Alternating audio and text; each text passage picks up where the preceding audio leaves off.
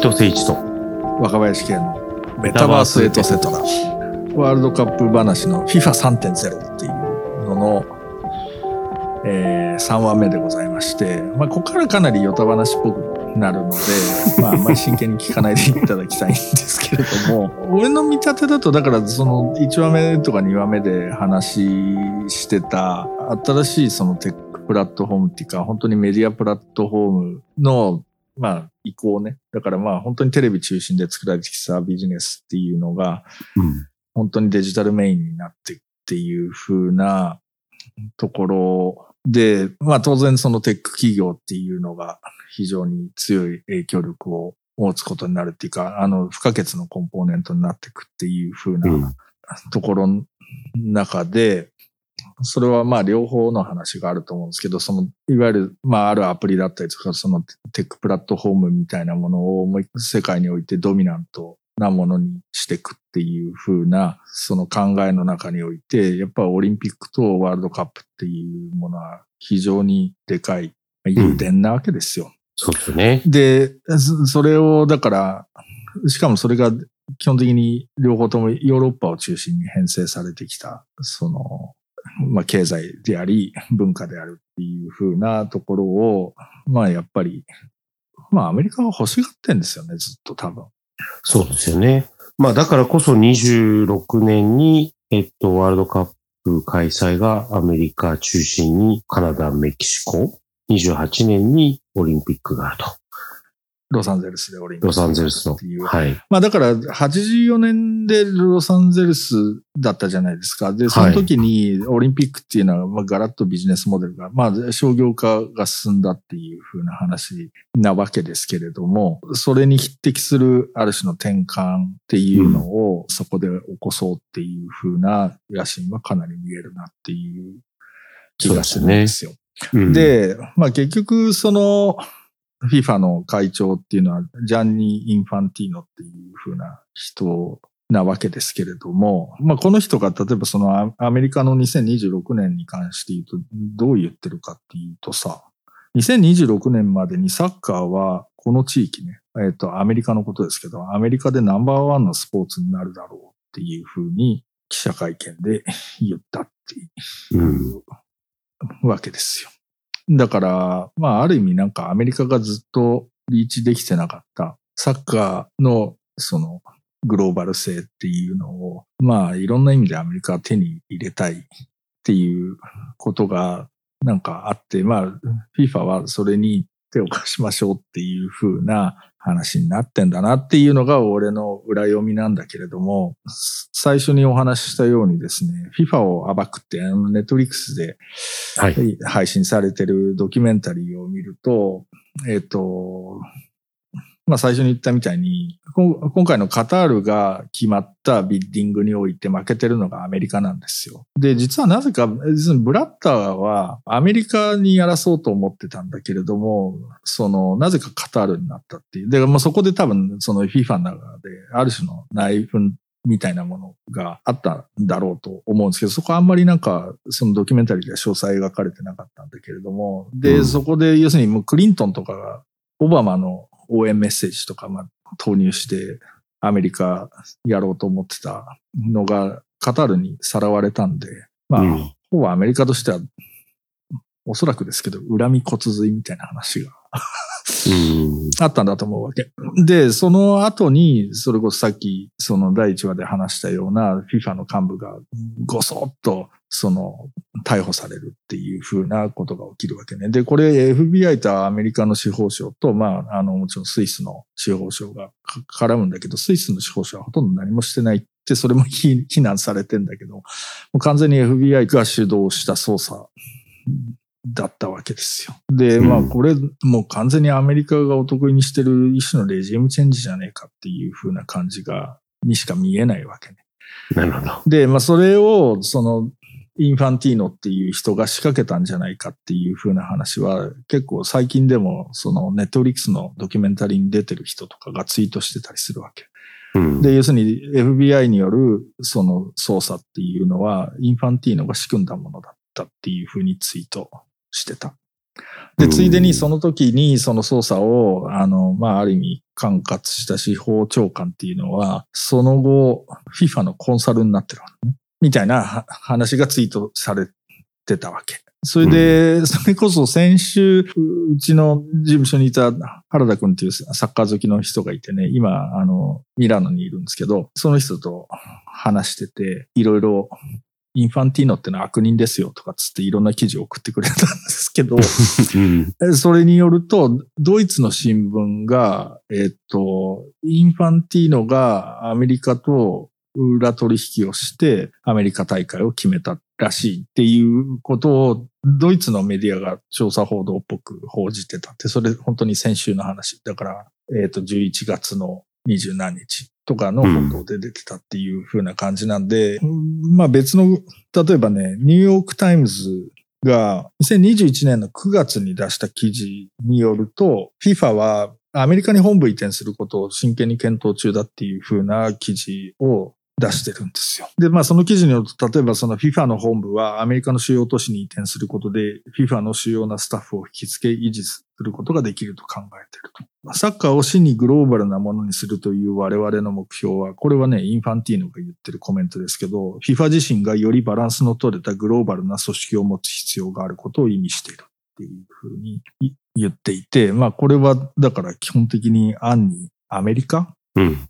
で、その、真の意味でグローバルってね、アメリカとある意味一心同体にならないとダメだっていう風な話なんだろうなっていう。ってことですよね。ことですね。うん。うん、そうそうそうそう。ちなみにあの、今のコメントを出したのが、パリ事務所も作ったんですよね。あの、FIFA が。そうそうそうで、あの、まあ、FIFA って、まあ、さっき、あの、ちょっとこれ聞いてる皆さんに、ゼップ・ブラッターっていう人は、15年まで第8代の FIFA の会長、15年の FIFA 食事権の関与から6年間、あの、禁じられているって言われていて、うん、で、その後に9代目になったのが、9代目に、あの、FIFA の会長になったのが、えっと、インファンティーノっていう人です。で、両方ともスイス人ということですね。そう。で、それこそネットリックスのドキュメンタリーに出てた、なんて人だったか忘れちゃったけど、のツイートによると、インファンティーノに比べれば、ブラッタの方がマシだったっていうぐらいの 僕悪人だってだから、何をそう言うかっていう話はあるんですけども、でも今の成り行きから見ると、基本的にだからもうテック企業みたいなのとブワーッと提携していき、かつそのアメリカ移転みたいなことを本気で考えてるっていう風なことはですな。本当にワールドカップっていうものの、まあ、ある意味中心地っていうのをアメリカに移していくっていう風な、まあ、流れなんだろうね。それこそウォールストリートみたいなものが近くにそうですね。あるとか、なんかそういうことが極めて重要になってて、うん、で、それこそさ、でもさ、レアル・マドリッドだっけな？とか、マンチェスターシティとか、それこそヘッドコーターがニューヨークにあるんじゃなかったっけ？あ、そうなんですか？そう、うん、どっかがね、それは結構前だったと思うけど、移したんですよ。まあそういう流れっていうのがあるんだなっていうのはなんとなくは思ってたんだけどね。うん。あの、ちなみにさっき、あの、お話出てるインファンティーノっていう人は2020年1月から国際オリンピック委員会で委員に選ばれてますね。だから IOC と思ってた IOC の。はい。うん。そうそうそう。なるほど。うん。そう。で、まあ、米国移転っていうのは、あの、さっきのニューヨークタイムズの記事に戻るとですね、FIFA にとって世界の他の地域におけるサッカーの位置づけに匹敵するレベルでサッカーを受け入れてないと関係者が感じている国で、商業運営を確立するチャンスとなるだろうと。また、2026年のワールドカップはアメリカ、メキシコ、カナダの3カ国で共催されるが、この大会の準備に FIFA がより大きな力を発揮できるようになるであろうと。で加えて、ウォール街やアメリカの大手企業に近いということは、収益を大幅に増やすチャンスであり、新しいイベントに出資したり、女子サッカーの人気が高まっていることに投資するパートナーを見つけるチャンスでもあると、FIFA の幹部の中には考えている人もいるようだと。そう。で、世界最大の経済大国である米国に拠点を置くことは FIFA がスキャンダルにまみれた過去から脱却したことを示す良い機会でもある。だから、まあ、スイスのさ、よくわかんないすげえ不透明な空間の中で、なんか、ブラッターっていう悪人が、なんか、ズブズブとさ、私服を肥やしてたみたいな構図で、ネットフリックスのドキュメンタリーは描かれるんですよ。で、なんだけど、だからそ、それってさ、なんていうのかな。なんつうの、まあ、そ ういうふうにアメリカが描いたっていうふうな話のように、てか俺は見始めて5分でそのことに気づいた。っていう風な感じで、で、しかもだからそのアメリカに移転して、まあある意味なんていうのかな、透明性の高いさ、市場空間の中で FIFA っていうのが、ある意味クリーンになったっていうのを示すっていうことも、なんていうの？ある意味26年の大会では目論まれてるっていう風なことなんだろうなっていう気がする。メタバース、エトセトラのこの中でずっと話をしている、まあ、クリプトウェブさん DAO 的な話と、まあ、1話、2話目で今回もお話してきた。要は、まあ、今まで FIFA、まあ、サッカービジネスの中で集金できてなかったビジネスのところをもっと大きくしようとすると、通常の放映権とかそういう話だけではなくて Web3 的な話を取り込んでいこうと。うん、まあ2話目でも話したみたいな、とはいえクリプト系の人たちはサッカーの試合をあまり見たことがないんだけど、そうだったのが、アメリカを本拠、まあ本拠地にするのか、まあ本拠地にするのか。まあそれでそういうビジネスの人たちと近くなり、要は FIFA の次のまあ、商業化というか、さらなる商業化を、まあ、進行していこうということですよね。まあだから、アメリカは多分新しいそのテック経済みたいなものっていうのを世界にドミナントにしていこうっていうふうな、てかまあ未だにすでにある部分ではドミナントだけれども、それをかなり強固に維持しようっていうことのためにワールドカップっていうのが非常に有用なセットであるっていうふうに多分考えてるんだと思うし、そのワールドカップとしても、なんかそこと結びつくことによって、今まで払ってた無駄な金とかいらなくなり、もっと私服が超えてんじゃねえかっていう風な感じになってるんじゃないのかなっていう風な気がするんですよ。そう。だから結構辛辣ですよ。インファンティーノはスポーツ界最大の犯罪者だ。ブラッターはこのペテンシよりずっとマシだったっていうような言い方が本当にされて、まあど、どんな恨みがあるのかは知らないですけどね。まあ、なんかそういうことっていうのが、もうかなり、あの、一部では言われているっていうふうなことがあって、うん、で、それでまあ、なんかそ、その流れの中でさ、そのアメリカ大会がもたらすものっていうのはどういうものなんだろうねっていうふうな、まあちょっと、ポッドキャスト兼ブログみたいな、あの、誰だかよくわかんないやつが書いてたコラムっていうのを見つけたんですけど、まあ基本的にアメリカはこれまでだからそういう意味で言うと、その、唯一そのグローバルなヘゲモニーに入れてない場所であるところのワールドカップっていうところに入っていくために、まあサッカーにはかなりこの間ずっと投資してきたっていうことがあって、で、その投資をやっぱりその正当化するためには、やっぱり26年のワールドカップっていうところでかなり大きな成功を収めなきゃいけないっていうふうな、あのことになるであろうっていうふうに、そのブログは言ってるわけね。で、まあ一方でその FIFA 側には様々な思惑があるよねっていうふうなことがあるんだけれども、一個そこで指摘されている重要なことは、ワールドカップの組織運営に関して言うと、2026年は FIFA が初めて全てを自組織で行う大会になるっていうふうに言ってるわけね。まあ、要はだからその LOC っていうか、ローカルオーガナイジングコミッティっていうのかな、うん、地元の組織委員会っていうものを、まあ半ば廃止して、自分たちでその管理運営をするっていうことをやるらしい。なるほど。で、実際なんかその、2014年のワールドカップの収支でいくと、一番結局金かかってるのが、その、ローカルオーガナイジングコミッティっていうところに払ってるお金だったりするわけですよ。だからそれはもう、なんか、放映のプロダクションフィーとかっていうのよりも全然大きい額だったりするわけなので、えっ、ー、と、まあ、このブログによると、それすらも惜しいんだろうっていう話だな。だから自分たちでも基本的にやりますせっていうふうなところで。まあ自前でできるだけ作っていく。まあなんか使ったお金の内訳を見てると大体5分の1ぐらいですよね。そのローカルオーガナイジングコミッティ。そう、結構重たいんですよね。っているお金としては。だから、なんか2話目に話した弁護士さんがツイートしたって、そんなツイートしていいのかわかんないですけど、あの、こういうことパトルを、の商標とかそういう話。商標とか、あの、その仮想通貨取引のところみたいな話とかっていうのも、やっぱり彼らの中で、まあ、自分たちに、こう、リターンが返ってくるような構造にしたいっていうのはあるのと、もう一個僕すごいびっくりしたのが、これ僕も知らなかったんですけど、なんか FIFA といえば多分ゲーム好きな人だと、EA さんが出している、いわゆる FIFA って言われているゲームですよね。で、そこも僕知らなかったんですけど、25年以上にわたるライセンス提供を解消したんですよね。そうです、そうです。俺も、あの、知らなかったんですけど、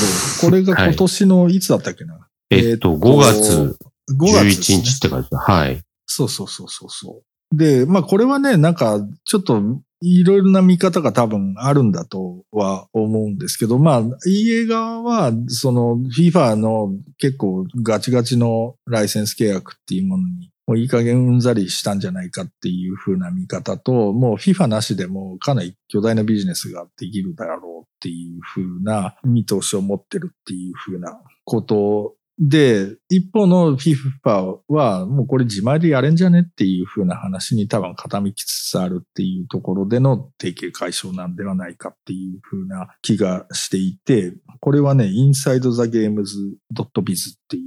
そのスポーツビジネスの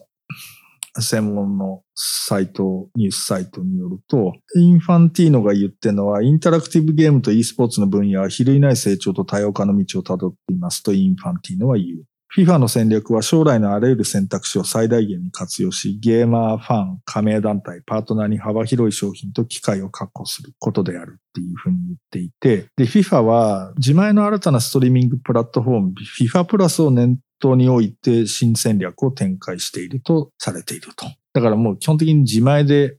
やりますわっていう風な話っぽいです。で、一方で、EA スポーツ FC っていうのが新しいそのブランド名になるらしいんですけども、えっと、そこはイングランドのプレミアでしょ？スペインのリーガ・エスパニュエル、ドイツのブンデスリーガ、世界四大リーグのうちの3つと言われていますが、すべて EA スポーツ FC と契約していると。で、欧州サッカー連盟、南米サッカー連盟、スポーツウェア大手ナイキもパートナーとして発表されていると。で、EA の CEO によると、EA スポーツ FC は数億人のプレイヤー、だからこれはあのゲームする人ね。で、数千人のアスリートパートナー。だからゲームに登場する選手ね。で、数百のリーグ連盟チームからなる世界最大のサッカーコミュニティを30年近くにわたり築き上げてきました。EA スポーツ FC はその全てのプレイヤー、そして世界中のサッカーファンのためのクラブになるでしょう。だからその、ゲームが一個の、なん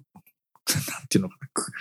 ククラブであるっていう風な見立てってことですよね。をしてる。だからこれはさ、ある意味で、その、それはどっかの記事にも書いてあったけど、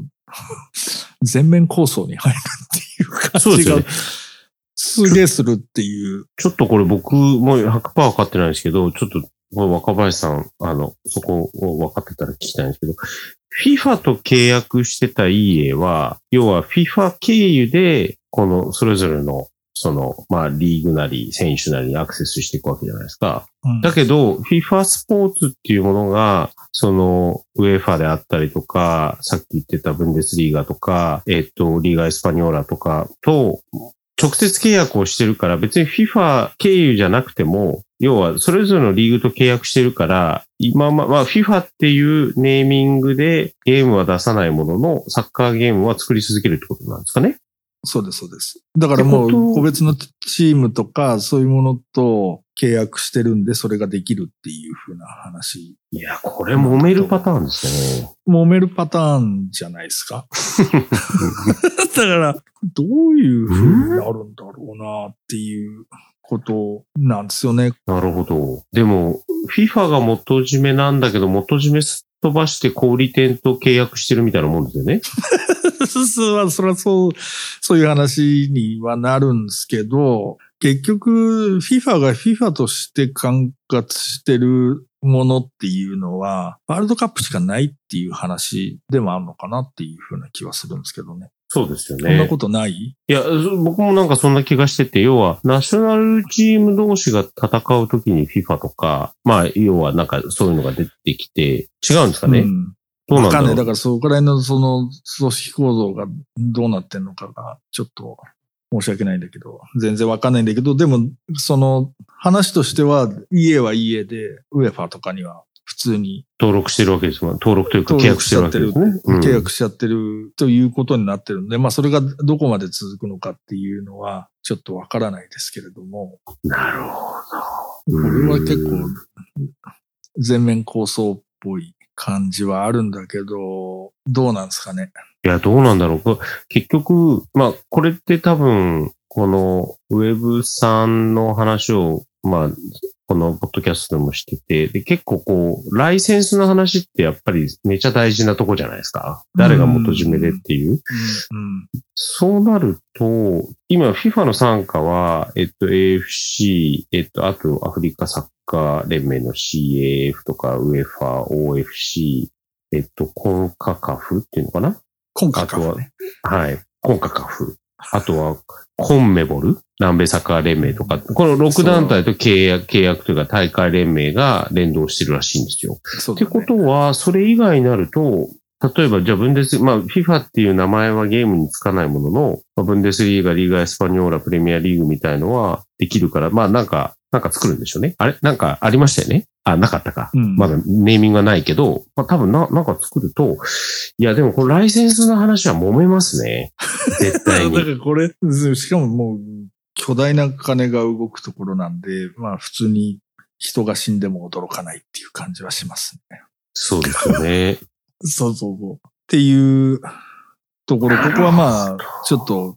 重要な話だと思うんで、まあもうちょっと掘った方がいいところではあるんですけれども、うん。まあ、いずれにしろここで明らかになってるのは、FIFA っていうのは、その FIFA プラスとかっていう風な自前のところで収益化を目論もうという風なことに多分なると。だからまあそこにゲームみたいなものがどうやって絡んでいくのかっていうことはわかんないですけど、まあそれの一個のトライアルっていうのがそれこそ第一話で話したようなよくわかんない AI ゲームとか、そういううん話ではあるんだろうなっていうふうな気はします。で、まあそこに、まあいろんなそういうプラットフォームっていうか、そのファンダムっぽいプラットフォームとかっていうのがバーッと紐づいていくっていうふうなことで、その、まあ、直接管理をするっていうふうになっていくといううん。ことなんですね。そうそうそうなるほど。だからまあ基本的にそのジャンニン・ファンティーノはより多くの資金とより多くのコントロールを自分のところに留めておきたいっていうふうなことを考えているっていうふうな話になるだろうっていうことですね。で、まああうんとさらにまあ問題になるのは環境みたいな問題っていうのは結構でかいんじゃないかっていう。だからその26年の大会から48チームに増えるわけですね、参加そうですよチね。ームが。今でちなみまあに、い今やってるのは32チームですね。はい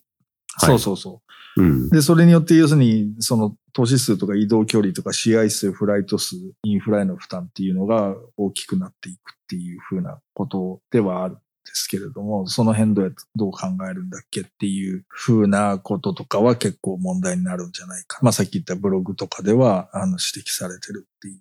うんで。すね。だから、スポーツにおける環境の持続可能性の追求は、スポーツイベントの主催者による決定やスポーツイベントの運営方法によって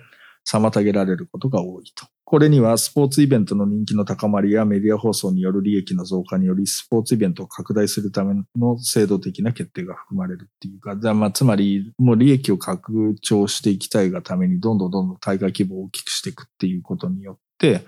まあ、いろんな意味でその開催都市とかそういうところに負荷がかかっていくよねっていうふうなことは、まあずっとオリンピックの話とかでももうずっとそうだったわけなんだけど、あるよねっていうふうなことで、まあさらにそのブログが面白いこと言ってるのは、アインランド式のリバタリアンである、まあだからゴリゴリのリバタリアンである、その NFL のオーナーたちが所有運営する新世代の超巨大スタジアムでの試合開催を前提にしているっていうふうなことではあるので、まあほとんど公共性とかそういうことがある意味無視された格好での開発が進むんじゃないかっていうふうなことが懸念されてるっていうふうなことがあるわけですよ。で、まあそういうことで言うと、多分あんまり公共のためにワールドカップがもはや役に立つっていうようなことは、まあ今までもあったのかどうか怪しいですけど、その、まあほとんど起きないくて、その開催都市っていうのは、まあ基本的にオリンピックとか、ワールドカップはちょっと知らないですけど、オリンピックって、まあ常にその、コストオーバーするんですよ。うん。で、で、それを、その、開催都市っていうのがそのまま被んなきゃいけないって、まあオリンピックはそういう立て付けになってるんですけど、まあそういうことっていうのが、ワールドカップだとどうなってるのかちょっといまいち定かではないんですけれども、で、かつその大会組織委員会みたいなその責任を負う主体をすっ飛ばすとなると、まあどういうふうになるのかなっていうふうなところはちょっと見どころではあるかなっていう気がします。なるほど。なるほど。ってことは、なんか今日、まあ、第3話目のお話聞いてて、まあ、なんかちょっともやもやしますよね。だから、結局、まあ、あの、油田っていう、その、交通、まあ、ファンダも含めてこれだけ大きなネットワークを持ってファンを抱えてて、で、IP 持っててっていうのが油田っていうのはもうまさにその通りで、で、油田を、まあ、民主化していくのか、それとも、こう、なんていうんですかね、あの、仲間内でその利益を分け合っていくのかっていうと、比較的僕はすごい後者なような匂いは非常にしました、ね、完全にそうですよ。完全にそうですよ。うん、だからね、そのネットフリックスのドキュメンタリー見てて感じたことっていうのは、これもうほとんど、その、例えば国家であればさ、国民っていうものがいたりするので、一応さ、国民の福祉とかさ、そういうことって考えなきゃいけない。要するに公共性みたいなことっていうのは、その、考えてなかったとしても考えるふりはしなきゃいけないっていうふうなことだったりはするんだけれども、うん、FIFA みたいな組織って、まあ IOC もそうなんだけども、結構なんていうのかな、領土とか国民っていうものを持ってない、ある種、新自由主義に基づく、まあ、要するに独占資本主義による帝国っていう 感じが、うん、で、それがもう全世界から、要するになんていうのかな、サッカーという夢をですね、バーッと集めてきて、監禁するっていうふうなことをやってるって、だからもう本当に剥き出しの新自由主義的なシステムなんだなっていうふうな感じがして、だからそのドキュメンタリーが、自体が何がミスリーディングだったかっていうと、基本的にブラッターという悪人がいたっていう風な感じになってんだけど、でもそういう話じゃないんですよ。だからもうそれ、もうそういうシステムじゃんかっていう風な話で、うん、だから必然的にもうその後釜に座る人間っていうのも別に善人なわけではないし、結局もうそのシステムをいかにより強固ででかいものにしていくかっていうことを、その、もうシステム自体がある種の自律的にそういうものとして動いてるっていうところを誰がマネジメントするかっていうだけの話のような気がそうでするわけですよ。で、しかもその、まあ、世界中が熱狂する世界最大の、ある意味、コンテンツを持っていて、それはすなわち、あらゆる意味において動員力を持ってるっていう風なものだったりするので、うん、まあ、それが、その新しいテックを吸い上げ、もう、世界中のあらゆる地域からお金を吸い上げ、こう、なんて言ったな。地球を食い荒らしていくっていう風な、まあそうですよね、もうイメージですね。だからその中で、まあ、ファンはまあある程度まだ楽しめるところを、まあそこ目つぶっちゃえば別に楽しいっていうところはあるとは思うんですけど、うん、まあ、選手みたいなものっていうのがどういう立場に置かれるのかっていう、まあ基本的にオリンピックとかで見てても、その、その選手ってのはまあある程度、っていうかまあかなりのレベルで奴隷なわけですよ。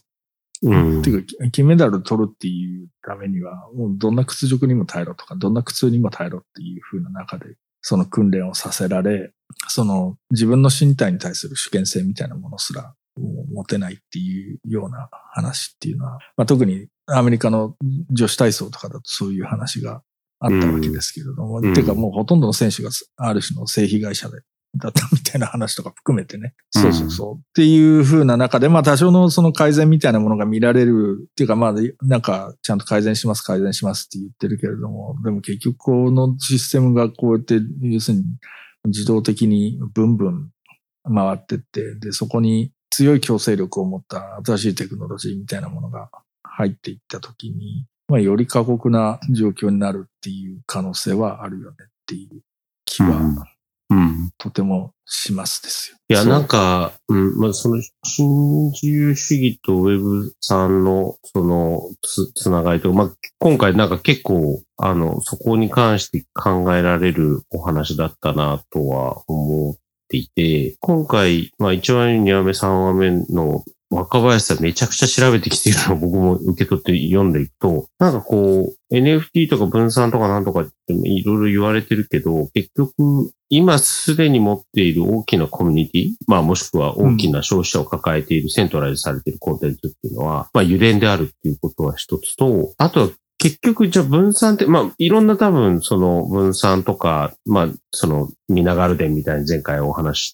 た、前々回かなお話ししたみたいな、そう、そういうその分散的な社会を直接的により良くするっていう、あの、こともあるんだけど、結局 Web3 と、その、今のビジネスモデルみたいなのが合致すると、今のビジネスモデルを延長線上でどれだけ強く、もしくは収益を上げていけるかっていうところに使われると、どんどんセントラルされていくってことですよね。なんかそこが、まあ二分化されていくんだろうけど、なんかせっかく僕個人的に思ってたのはそのウェブさんとかディセントライズみたいな話になった時に、ようやくなんかこう、まあ物々交換であるとか、そのうん良いものを作る人たちをコミュニティ化してそれ自体が、まあその今まで、まあ例えばあのアーティストとかが NFT とかでその、後々に、あの、二次三次売買された時も収益が得られるみたいないいこともありつつ、なんだけど、結局、メガコンテンツに関しては、どんどんその人たちが勝っていくっていう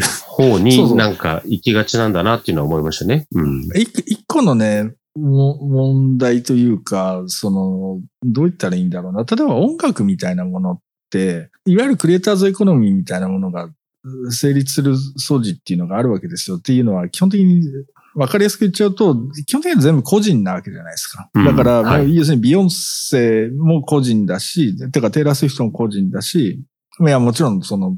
大きいプロダクションが後ろに控えてるっていうのはそうなんだけれども、わ、かんないけど、まあどっかのさ、インディーミュージシャンみたいなものも個人だったりするわけで、で、もちろんテイラー・スウィフトの、えっ、と、ビジネスを支えるために必要な収益みたいなものはあるんだけれども、そ、それと別に、例えば、その、なんていうのかな、どこでもいいんだけどさ、あの、うん。まあ、じゃあシカゴのさ、すげえアンダーグラウンドシーンで、なんか、やってるみたいな人とかっていうのは別にそその人のそその音楽活動をサステンできるだけのある種のこう収益を得られる構造っていうのがあればいいやっていう風な話にはなるわけじゃないですか。だからつまりバーッとロングテールがあるっていう風な話にはなるわけですよ。えで、まあ、ただなんかスポーツって意外とそれが難しい可能性があるなっていう風な気はちょっとするんですよ。っていうのはうんまあ、ぜ全部がある意味こう、特にナショナルな、例えば日本のサッカーだと、まあ一個の組織体の中にバーッと全部が統一されるわけじゃないですか。学生サッカーから何からみたいなう話。ん。で、で、そういう意味で言うと、その、全体が、あの、むちゃくちゃ、その、制度化されちゃってるっていう風なことの中でさ、お俺が勝手にやってる野球リーグを YouTube でバズらせるみたいな話って微妙に難しいじゃないわかります？そうですね。うんうん。わかります。そうそう。ですす。で、基本的にやっぱりスポーツ中継っていうものが結構高度に技術化されてるっていう風なことも難しいんだと思うんですよ。だからそのスポーツ中継を YouTube 化するみたいなことって、例えば要するにおお父さんが自分の息子の野球の試合撮った動画っていうのは、まあ、せいぜいお父さんか親戚一同しか面白くないわけですよ。うん。だだそういう意味で言うと、なんていうのかな、本当に草の根の、その、スポーツの主張っていうものって、なかなか存在しにくいような気がするわけですよね。うん。だそういう意味で言うと、なんか、そのクリエイターズエコノミーみたいなものっていうのが、スポーツ自体にはなかなか起きなくて、まあそれがエクストリームスポーツみたいな話になってくると起きるわけですよ。多分、その、なんだっけ、あの、街中でぴょんぴょん飛ぶやつとかさ、ああはいあいうのとかっていうのはさ、ね、Go- GoPro みたいなものの中でさ、その YouTube でファンダム作ってとかっていうことが可能になるわけだけれども、じゃあサッカーっていうものを、ある意味それと対抗できるような形で、うん。つまり今まで音楽で言うと、レコード会社がやってたことを、もう全部個人で誰でもできるようになったじゃんっていうようなことっていうのが少なくとも、うん。例えばスポーツっていうものに関して言うと、なかなか起きないっていうことでね、あの少なくともその、別にプレイすることはできるんだけれども、それをじゃあメディア的にブーストして、じゃあ FIFA と同じだけの視聴者数を、例えば本当にヒカキンが ある意味、そのテレビのタレントに変わるような地位にまでのし上がるっていうようなことっていうのが、スポーツだとやっぱり、その限られたスポーツでしか起きづらいだろうなっていうふうな気がするわけ。うん。そうそうそうそうそう。で、ね特にサッカーみたいなものって、サッカーの中継って素人がやるの絶対難しいんですよ。上からの視点で撮らなきゃいけないので、素人は大変ですよねっていうふうなことだったりするっていうところに結構、だからスポーツっていうのはそういう意味で言うと、ある意味テレビに最適化されて発展したっていうふうなことは言えるので、うん。なんかその延長の中にあるんだよなっていう感じは結構しますよね。そうですね。そうそうそうそうそうそうそう。なるほど。なんか、今僕お話聞いてて、あの、まあ、それこそ前にも、これ2話目かなんかにも言いましたけど、ビル・ゲイツが、要はプラットフォームとはっていう話あったじゃないですか。あの、ビル・ゲイツが、確かビル・ゲイツが言った言葉で、コンテンツ・イズ・ザ・キングっていう話をしてるんですよね。あありますあります。うん。で、なんか、なるほどって思いましたね、今。うん。そう、だから、その、コンテンツって考えたときに、そのスポーツって限られた人たちが実は作れないんですよ。スポーツコンテンツ。そうですよね。うんうん。で、そうそう。で、それがかかろうじて今までテレビだったのがアベマに移ったっていうところを僕らが目撃してるっていうことだけで、ライブだったらさ、なんか見てる人がさ、ステージの真下がこうやって撮ってさ、それ YouTube で見てさ、かっけえな、みたいなことあり得るけどさ、スポーツってそれきついじゃないですか。そういかないですもんね。うん。うん。そうそうそう。だからそういうこと含めて、まあ何かある意味画期的なことが起きればあんのかもしれないんですけど、だからそのスポーツにおけるクリエイターズエコノミーってせいぜいファンっぽいことをやるしかないっていうことじゃないですか。うんうん。自分もサッカー中継やろうっていう話にならないっていうところがやっぱり根源的にそういう中央性みたいなことを作ってっちゃうっていうことなんだろうなっていう気はするんですよね。だからもうそういう意味で言うと、うん。その、やっぱり YouTube とかそういう、いわゆるクリエイターズエコノミー的なものに最適化したものとして多分そのエクストリームスポーツとかストリートスポーツとかそういうものっていうののある意味交流があるっていうふうなことではあるんだと思うんですよね。だからまうんあそういう意味で言うともう、まああとはだからそそれを相対化する一個の基軸として賭博っていうのがあり得るかもしれないっていうふうなそうですね。うん。そそうそうそうそうそうそう。そのメガイベントみたいなものの価値をある意味相対化する可能性として、ベッティングっていうのはあり得るかもしれないっていうのが、俺の考えでごなるほど。ざいます。ありがとうございます。ちなみに、こう、3話目の最後として、えっと、インファンティーノ氏は FIFA 会長再任される可能性は非常に高いとね。そうですね。多分、あの、うん対立候補がいないっていう風な話なんですけど、で、ちなみに、あと、そのアメリカがビッディングで、さ、これ最後ですけど、アメリカにビッディングに勝った時に、えっ、と、競ってたのが実はモロッコだったんですよ。で、うんで、2018年のモロッコワールドニュースっていうモロッコのニュースサイトは、もうクソみそにインファンティーノっていう人のことをなじなじっておりまして、これ面白いです。えっと、FIFA 会長が US2026 の招致を望んでいるのは、ジョセフ・ブラッター前 FIFA 会長を解任してくれたアメリカ人に感謝するためであることは周知の通りだふうに。でも完全にそれはブラッタを追い出したことの見返りとしてアメリカに開催権が与えられたと。また、インファンティーノアメリカサッカー連盟のスニル・グラティ会長に対しても選挙期間中に各連盟が現会長を支持するよう働きかけてくれたという借りがある。だから、もうアメリカは思いっきり恩義かぶせて、実はインファンティーノが身動き取れないようにしてるなるほど。ふうな話でもあると。インファンティーノはアメリカ人に大きな借りがあるのだ。すごい。だからもう完全に FIFA アメリカの軍門に下ったっていう。そうですね。なんか、合点がいったような気がします。そう。だからまあ、ちょっと2026年楽しみですけどね。そういう。そうですね。どうなるのか。まあ、あとは。ウェブさんの話とか、まあ、どうなっていくのかってことですよね。オリンピックも含めて。そうそうそう。まあ、あとね、もう、もう一個だけちょっと追加でいいですか？あの、もうだいぶ時間過ぎちゃってるんだけど、もうせっかく調べたからこれで言っときたい話はあって、だからとにかく、ある種の火事場泥棒のような、その銭ゲバを働くためにはですよ。まあ、ある意味、こう、独裁的な体制を取ってる国での開催の方が都合がいいっていう風な話が、やっぱあるはあるんですよね。で、